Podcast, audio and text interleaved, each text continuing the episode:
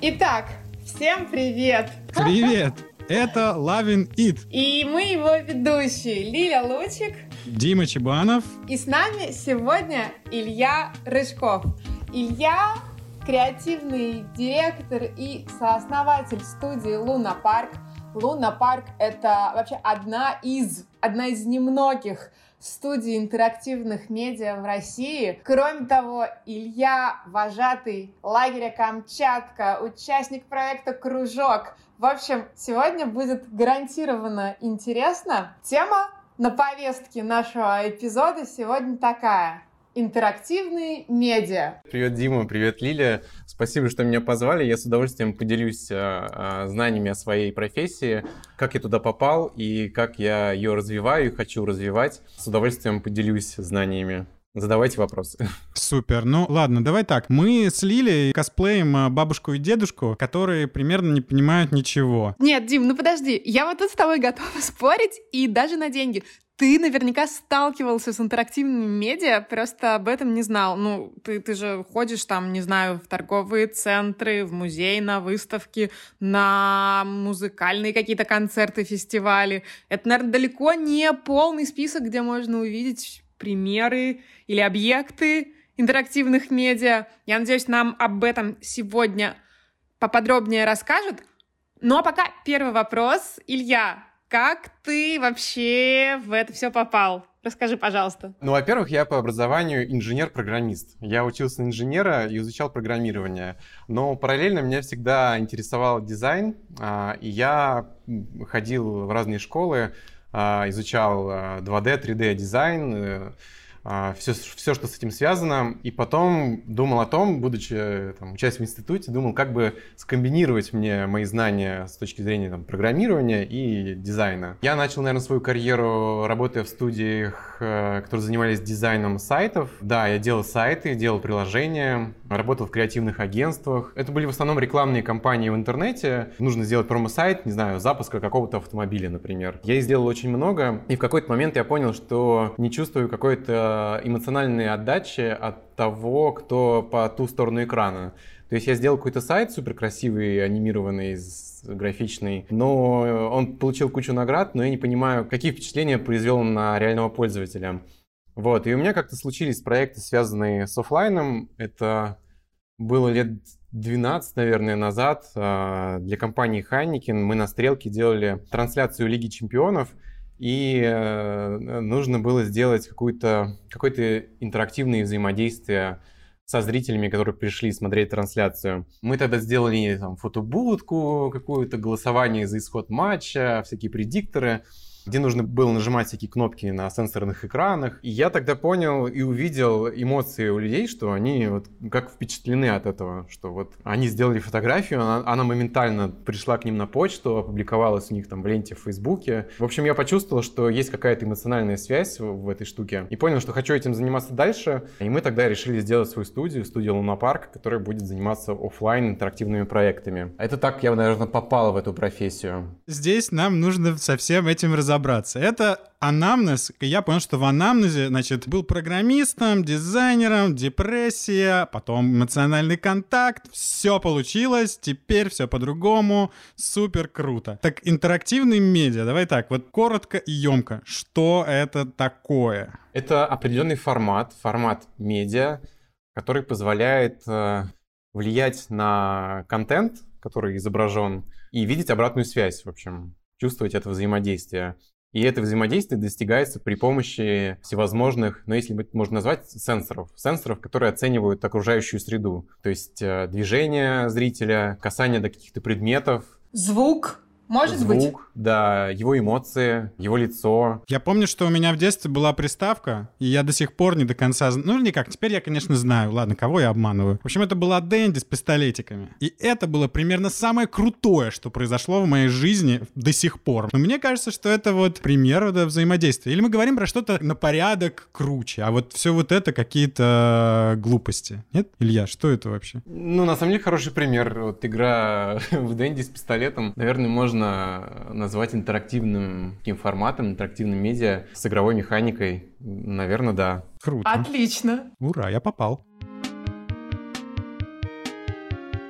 Я знаю, что в интерактивных, да, каких-то инсталляциях используются совершенно разные материалы, да, назовем это так. Это может быть и вот я видела свет, какие-то лазеры светят, дым, проекции. Расскажи про материал твой, да, какой вот он у тебя есть самый любимый, какой тебе лично нравится использовать. И, может быть, про, ну, какие-то новые штуки, которые вот я еще даже не видела, и мы вот даже с Димой не можем как-то их вербализировать, их представить. Ну, наверное, самый такой базовый инструмент, который встречается в каждом нашем втором проекте, это платформа Arduino. Это микроконтроллер, который позволяет подключить к себе всевозможные датчики, которые могут оценить среду. Датчик освещенности, датчик движения, датчик прикосновения, всевозможные, в общем. Это данные, которые могут прийти на вход в этот контроллер, и также этот контроллер может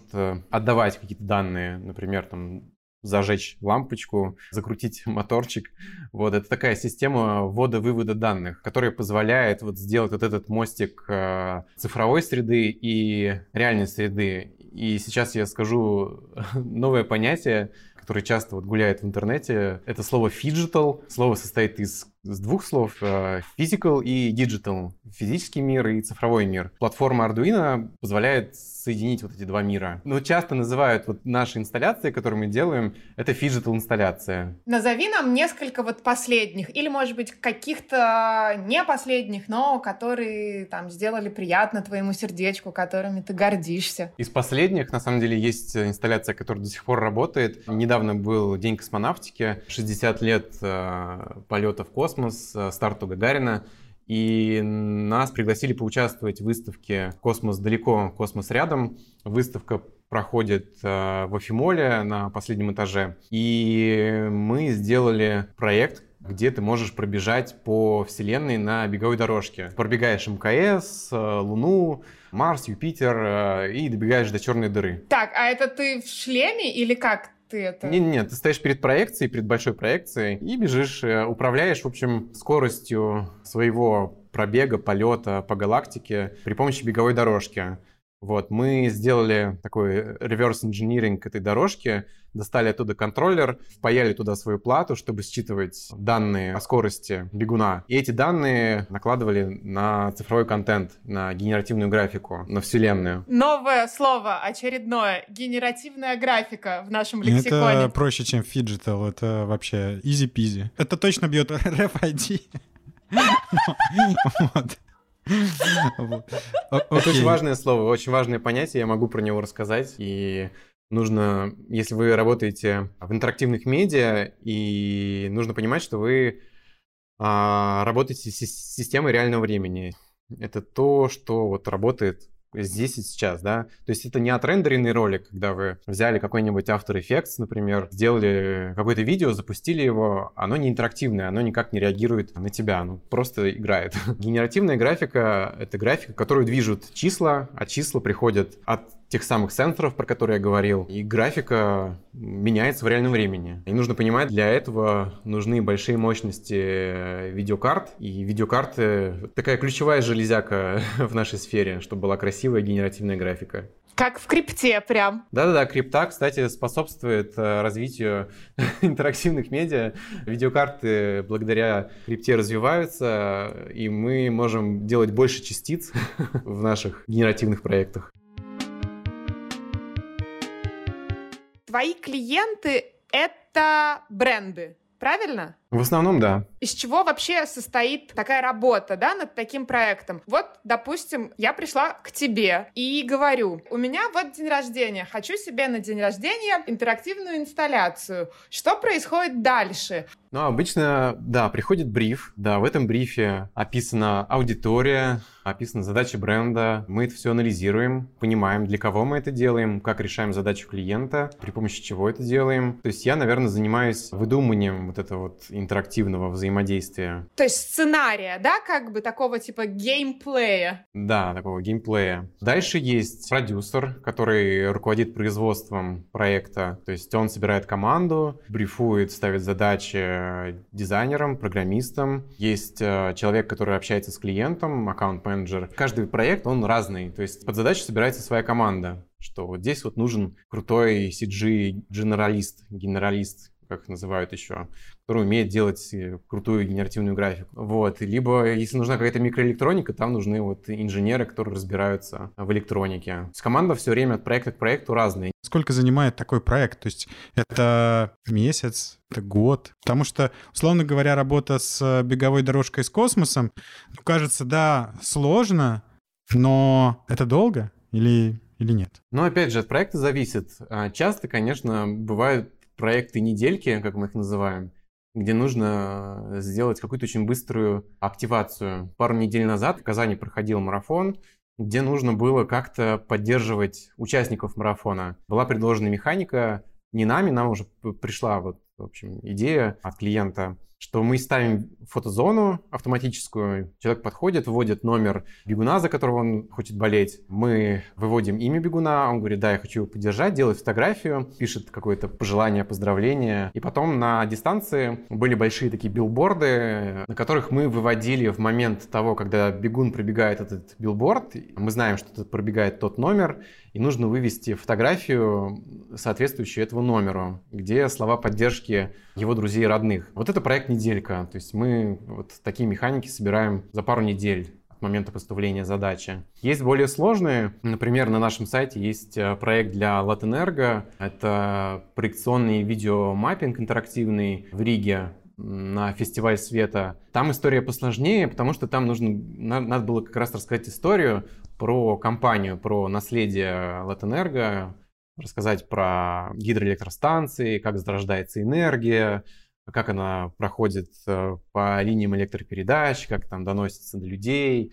Вот. И плюс еще сделать взаимодействие со зрителем. Плюс управляемая подсветка на здании. В общем, очень много компонент и много того, что нужно рассказать. Такой проект делается, ну вот он делался, наверное, от момента, когда мы выиграли тендер. Это было в июне, а в октябре был ивент. Ну вот где-то полгода он делался. Поэтому проекты разные и срок у них разный. Вау! Спрос есть на рынке? Очередь у вас из клиентов? Сейчас есть, да. Немножко изменился формат после пандемии. Ивенты сильно сократились, как-то трансформировались. То есть в прошлом году, в принципе, не было ивентов. И формат э, проектов немножко у нас поменялся. Больше стал такой интерактивный би ти эл, когда мы работаем там, в торговых центрах. Например, приходит нам компания и хочет сделать какой-то поп-ап-стенд про свой продукт в каком-то торговом центре. Про кроссовки. Например, да, вот.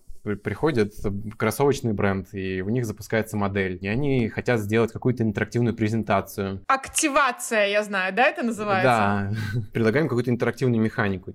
Как вот рассказать лучше про новые кроссовки или как сделать какой-то контент для людей, чтобы они потом поделились в соцсетях, и там был какой-то базз, что вот э, новые кроссовки вышли, и там какой-то супер контент классный. Для тебя, я понял, это работа мечты. И твоя траектория, да, раз, такого развития и движения в эту профессию, она, понятно, прошла через программирование. А вот человек, невооруженный твоим опытом, как он может добраться до индустрии, до профессии, стать вот человеком, который, да, реализует такие проекты? Ну, мне кажется, нужно научиться основным инструментам, где порог вхождения в профессию очень низкий. Например, Touch Designer. В этой программе можно подключить различные девайсы, забрать от них какие-то цифры, и эти цифры накладывать на графику. Ну, это так очень грубо я говорю. И чтобы научиться это делать, не нужно знать программирование, потому что большим барьером, мне кажется, для новичков является знание языков программирования. Вот программа по типу Touch Designer не требует этого. Нужны базовые знания, понимать вообще, что такое два дэ-графика, три дэ-графика, понимать, что такое интерфейс человек-машина, если так можно сказать. Есть еще альтернативные варианты, конечно, тач-дизайнеру. Есть Unity, есть четыре вэ. Это тоже все вот такие нодовые среды разработки. Но можно начать с тач-дизайнера. Я бы вот рекомендовал, потому что она достаточно несложная. Окей, okay, ну то есть если ты хочешь работать в, непосредственно в Луна Парке, да, в твоей компании, да, сооснователем которой ты являешься, то ты скорее такой универсальный швейцарский ножик. То есть ты знаешь, как все работает, все по чуть-чуть умеешь, и ты привлекаешь узкоспециализированных ребят там, где нужно копнуть. Или вот все-таки кого-то вы содержите узкоспециализированных своих, и вот если ты молодой специалист, и учишься этому, то у тебя есть все шансы, да, там через десять лет попасть в корпорацию Луна Парк, которая к тому моменту захватит мир. Вот эти узкоспециализированные, узкоспециализированные ребята, которых вы держите их, или все-таки все швейцарские ножи? Ну вот швейцарский нож, вот да, он должен быть в штате. И вот швейцарский нож — это специалист, знающий тач-дизайнер, я бы так сказал. Вот раньше я по себе вот тоже сужу, когда я изучал программирование, это было начало двухтысячных, был C++. Настолько сложно вывести картинку на экран на C++, то есть ты должен там много чего написать, чтобы она появилась, а еще и задвигалась. Потом появились вот нодовые среды разработок, вот четыре вэ, MaxMSP, и потом вот Touch Designer, и, и там все стало еще проще. То есть нужно просто логикой соединять эти блоки. Соединить красный провод с белым, чтобы вот типа того, раз... да. Бом- бомба не взорвалась. Так, понятно. То есть все вышло на уровень, когда программирование доступно школьникам, и ты можешь начинать изучать все с самого-самого такого понятного уровня, да, просто с логики какой-то. Да-да-да, ты можешь сразу реализовывать свои идеи, то есть не копаться, как скомпилировать ту или иную библиотеку, а сразу вот тебе пришла идея, ты ее сразу делаешь. А расскажи, пожалуйста, вот есть, наверное, в... есть ли какой-то священный грааль здесь? Вот это то, чего хочется, не знаю, всем людям, занимающимся интерактивным медиа, добиться, круто сделать. Есть такое вообще там? Может, на огромный небоскреб что-нибудь за... забабахать? У каждого своя какая-то цель, мечта. Ну ладно, у тебя, давай, у тебя. Сейчас первое, что пришло в голову, я побывал в интерактивных таких павильонах студии teamLab. Такая известная студия, которые тоже раньше работали на ивентах, делали всякие фотоинсталляции, такие простенькие вещи. Потом, видимо, получили инвестиции и сделали такие иммерсивные, интерактивные пространства, музей будущего. Там их несколько, вот есть в Токио, есть еще в Сеуле. Мне посчастливилось в Токио побывать.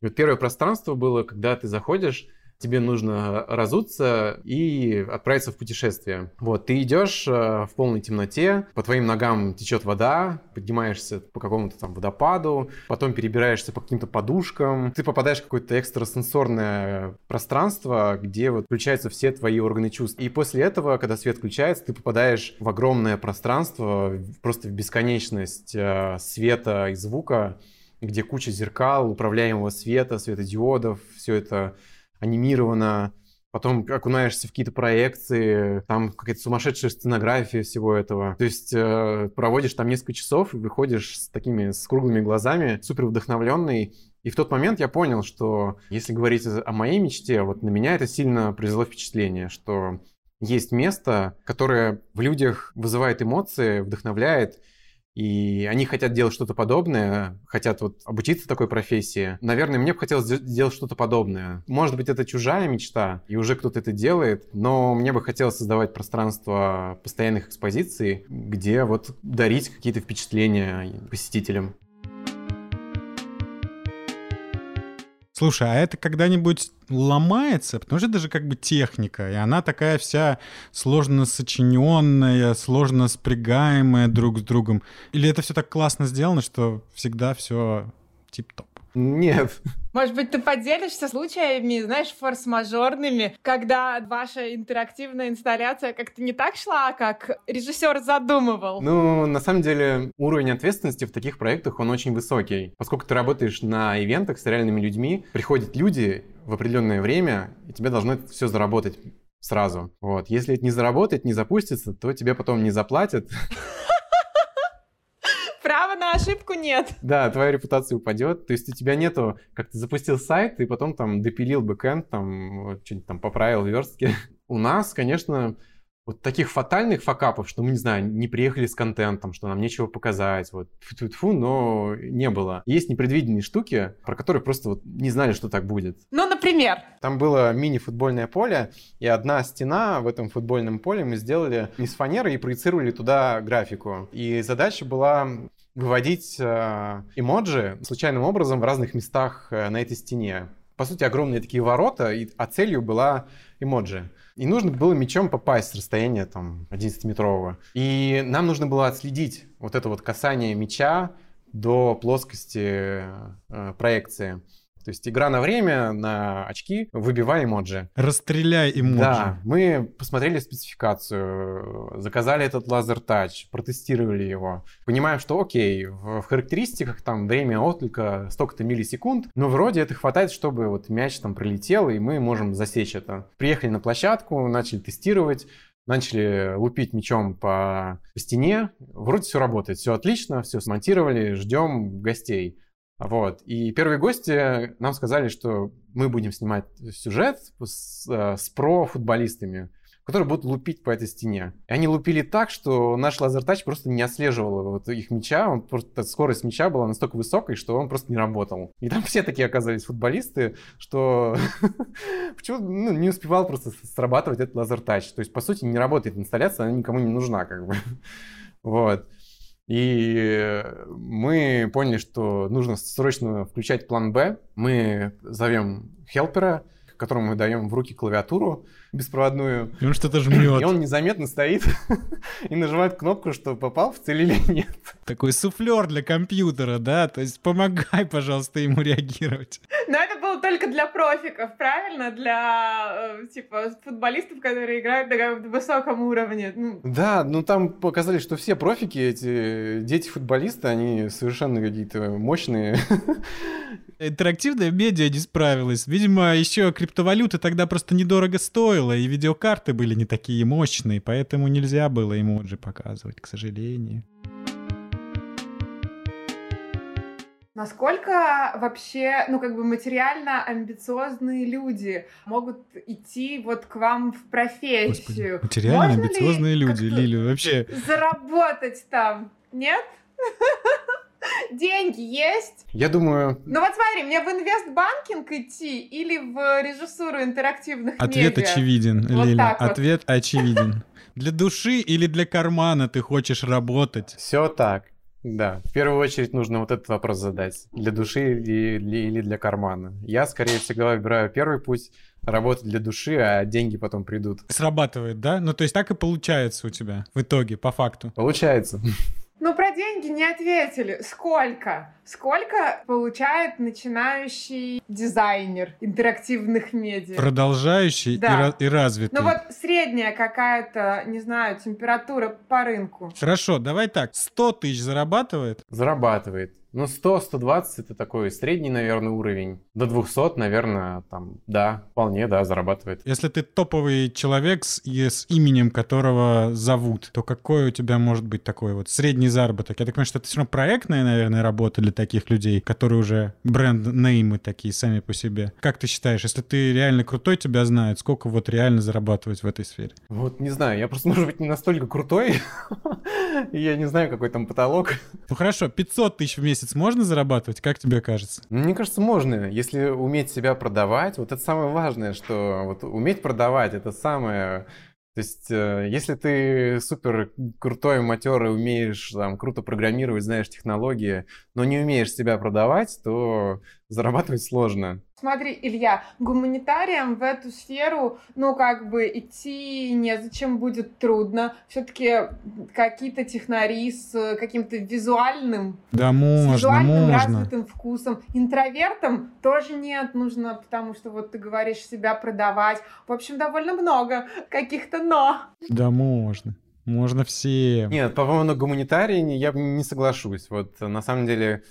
придумывают инсталляции, наполняют их смыслом, пишут сценарии, изучают вот контекст сам, как раз гуманитарии. И им поможет, чтобы эта инсталляция лучше работала в каком-то интерактивном формате, знание технологий. То есть им нужно просто понять, почувствовать, как там работают те или иные вещи, подкрепить их своими вот гуманитарными знаниями, и получится суперинсталляция. Я столкнулся в прошлом году с музейными экспозициями, и понял, что вот там как раз гуманитарный бэкграунд намного более ценный, потому что тебе дают какую-то сложную тему, и тебе нужно вот прям в ней копаться, разбираться, строить майндмапы, копать там Википедию, вычленять важное и трансформировать это в какой-то интерактивный формат. Вот. На первом месте там стоит больше гуманитарные знания. Любопытные фантазеры, мне кажется, в анамнезе профессии. Ты должен быть мечтателем, и ты должен любить паять. Илья, а вот, кстати, про паять. А как выглядит вообще твое рабочее место? Ну вот мы видим сейчас монитор какой-то, а вот да, вот паяльник, что, контроллеры, как вообще? Да, из чего состоит вообще твоя работа? Потому что ты основатель студии, но ты активный участник проектов. Твой инструментарий. Кроме компьютера есть что-нибудь? В первую очередь компьютер с хорошей видеокартой, несколько мониторов. Ну и да, когда нужно что-то собрать электронное, то появляются девайсы, которые нужно как-то скоммутировать. И паяльник иногда тоже появляется в моих руках, где нужно прям реально что-то припаять. Но скорее это какое-то что-то очень несложное, потому что если это сложный проект со сложной электроникой, конечно, мы подключаем просто человека, который паяет намного лучше меня. Я не скажу, что я там соберу какую-то электросхему, я не знаю, как это делается. Пару проводов могу припаять, и кнопка заработает. Вот, и мне этого достаточно иногда. Но постоянно паяльник не присутствует на моем рабочем месте. Скорее, да, это компьютер с хорошей видеокартой, чтобы уметь сделать хорошую визуализацию моей идеи. То есть, в первую очередь, там, собираю какие-то мудборды, а во вторую очередь открываю Cinema четыре дэ, где нужно собрать три дэ макет этого объекта. Илья, где учиться профессии? Я знаю, что ты преподаешь, и мне кажется, наш подкаст может быть отличной площадкой для того, чтобы ты рассказал о курсах, на которых тебя могут научить делать вот всему тому, о чем мы уже вот час скоро говорим. Ну, я расскажу про школу дизайна Contented. Мой друг Женя Стройнов, основатель этой школы, предложил, не хочешь ли ты записать несколько вебинаров про профессию, про то, что вы делаете. Родился этот курс на площадке, которая называется «Дизайнер интерактивных медиа». И получился очень насыщенный курс. Я рад, что туда подключилось много людей из индустрии, которые вот сильны именно в своих сферах. Там есть и про историю интерактивных медиа, что такое интерактивная среда и интерфейс человек-машины, про электротехнику, три дэ печать, про фрезеровку, рассказывает про то, как сделать э, свои объекты в реальности.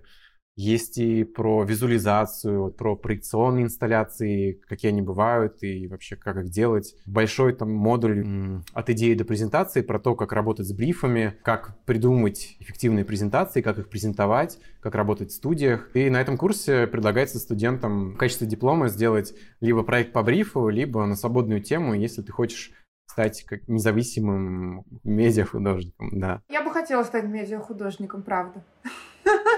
Тут вот хороший вопрос, да, художник или ремесленник, потому что я так понял, что история с э, студией Луна Парк, но это конкретные проекты, решающие там, рекламные какие-то цели, развлекательные какие-то цели, обучающие. А вот э, с точки зрения художников, я вот знаю, например, такого товарища в Тол, который делает интерактивные инсталляции, выставляется в музеях. Это русский современный художник, который активно очень работает. Но вы к такому, я так понимаю, что отношения не имеете, вот вы практические штуки решаете. Или есть тут место? Да, все верно.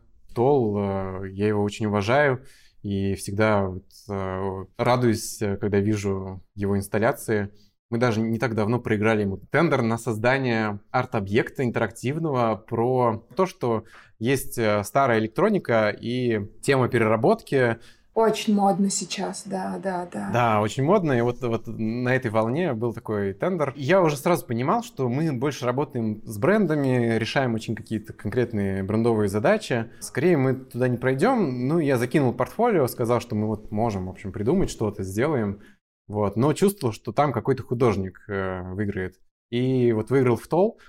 Э, и сделал очень крутую инсталляцию в форме птицы из вот... Э, старых железяк, выглядит просто фантастически, висит сейчас в Альдорадо. Так, но методы-то у вас anyway одни и те же, правильно? Инструменты, материалы. Ну, отчасти, вот я смотрю на его инсталляцию, у него много там микроконтроллеров, тоже есть Arduino, который движет всякими моторчиками, часто использует звук, колонки. Недавно видел его инсталляции на выставке в Третьяковке, называлась «Кинетическое искусство». Это супер выставка, и я для себя много открыл российских художников, советских художников, кто вообще таким занимался. Меня она очень вдохновила. В плане технологий, да, там есть Arduino, это вот пересечение такое между нами. Но скорее это артовые штуки из различных железяк с каким-то большим смыслом. Вот, он все-таки художник. Можно быть медиахудожником, верно? Можно быть дизайнером интерактивных медиа, делать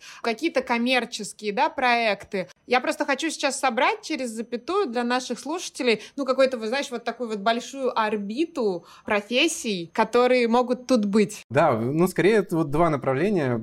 Пойти либо в историю с работы с брендами и придумывать интерактивные инсталляции, которые решают какие-то задачи бренда, либо стать медиахудожником. Но опять же, еще есть направление, как мне кажется и видится, что вот в нашей сфере, в наших проектах есть инсталляции, где управляемый свет. Например, световая инсталляция, которая как-то управляется тем или иным образом. Это тоже отдельный жанр. Вот мы сделали большую световую инсталляцию с парком Горького вместе с Таней Луданик.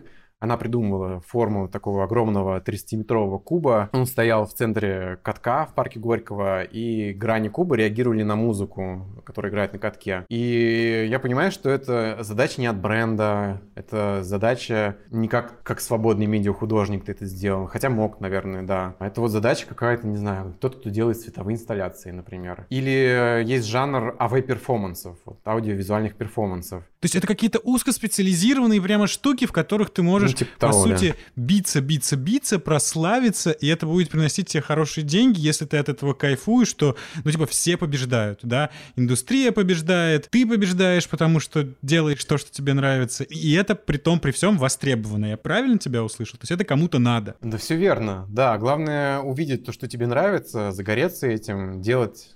Это с удовольствием, и тебя найдут. Куда это все вообще идет? Наверное, в будущем это будет развиваться, и все больше и больше людей будут это осваивать, и таких пространств будет становиться все больше и больше. Неважно, это музейное пространство или это городское пространство. Есть, кстати, много студий, которые делают эти интерактивные, постоянные, можно сказать, скульптуры, но в городе. То есть там... скульптура, где свет реагирует на проходящих людей или звуки издаются. То есть мест, где это применить, интерактивные медиа, очень много. Вот. Инструменты совершенствуются. Мне кажется, в будущем все больше и больше такого будет. За счет того, что туда легче попасть становится. Ну что, дивный новый мир. Очень впечатляет. Я не знаю, насколько мы смогли раскрыть все возможности этой профессии, но мне кажется, что очень круто. Илья, а как попасть конкретно в вашу команду? Вот Луна Парк. Вы кого-то ищете? Как э, тем, кто скажет: о, да, класс, я вот с этими ребятами хочу. Это вообще возможно? Можно, но вот опять же, я говорю, мы ищем на проектную работу постоянно специалистов, и у нас есть уже такой наработанный пул подрядчиков. Можно написать мне на почту илья собака лунапарк точка спейс и написать то, что вы умеете, то, что хотите делать. Если будет подходящий проект, мы с радостью посотрудничаем. Кажется, я поняла. Кажется, то, про что ты вот сейчас вот весь эпизод говорил, это вот... У нас с Димой разные, да, уже были эпизоды, разные профессии, и все они очень, как сказать, конвергентные, то есть они очень, ну, как бы на стыке чего-то одного и другого. И вот твоя профессия, мы просто никогда еще как бы в эту сторону, да, не, не делали, не думали, она на стыке чего-то, ну, я не знаю, именно художественного, артового и технологий. Итак, это был подкаст Lovin' It. Меня зовут Дима Чебанов. С вами была Лилия Лучик. И Илья Рыжков. Спасибо. Ура. Спасибо вам. Спасибо.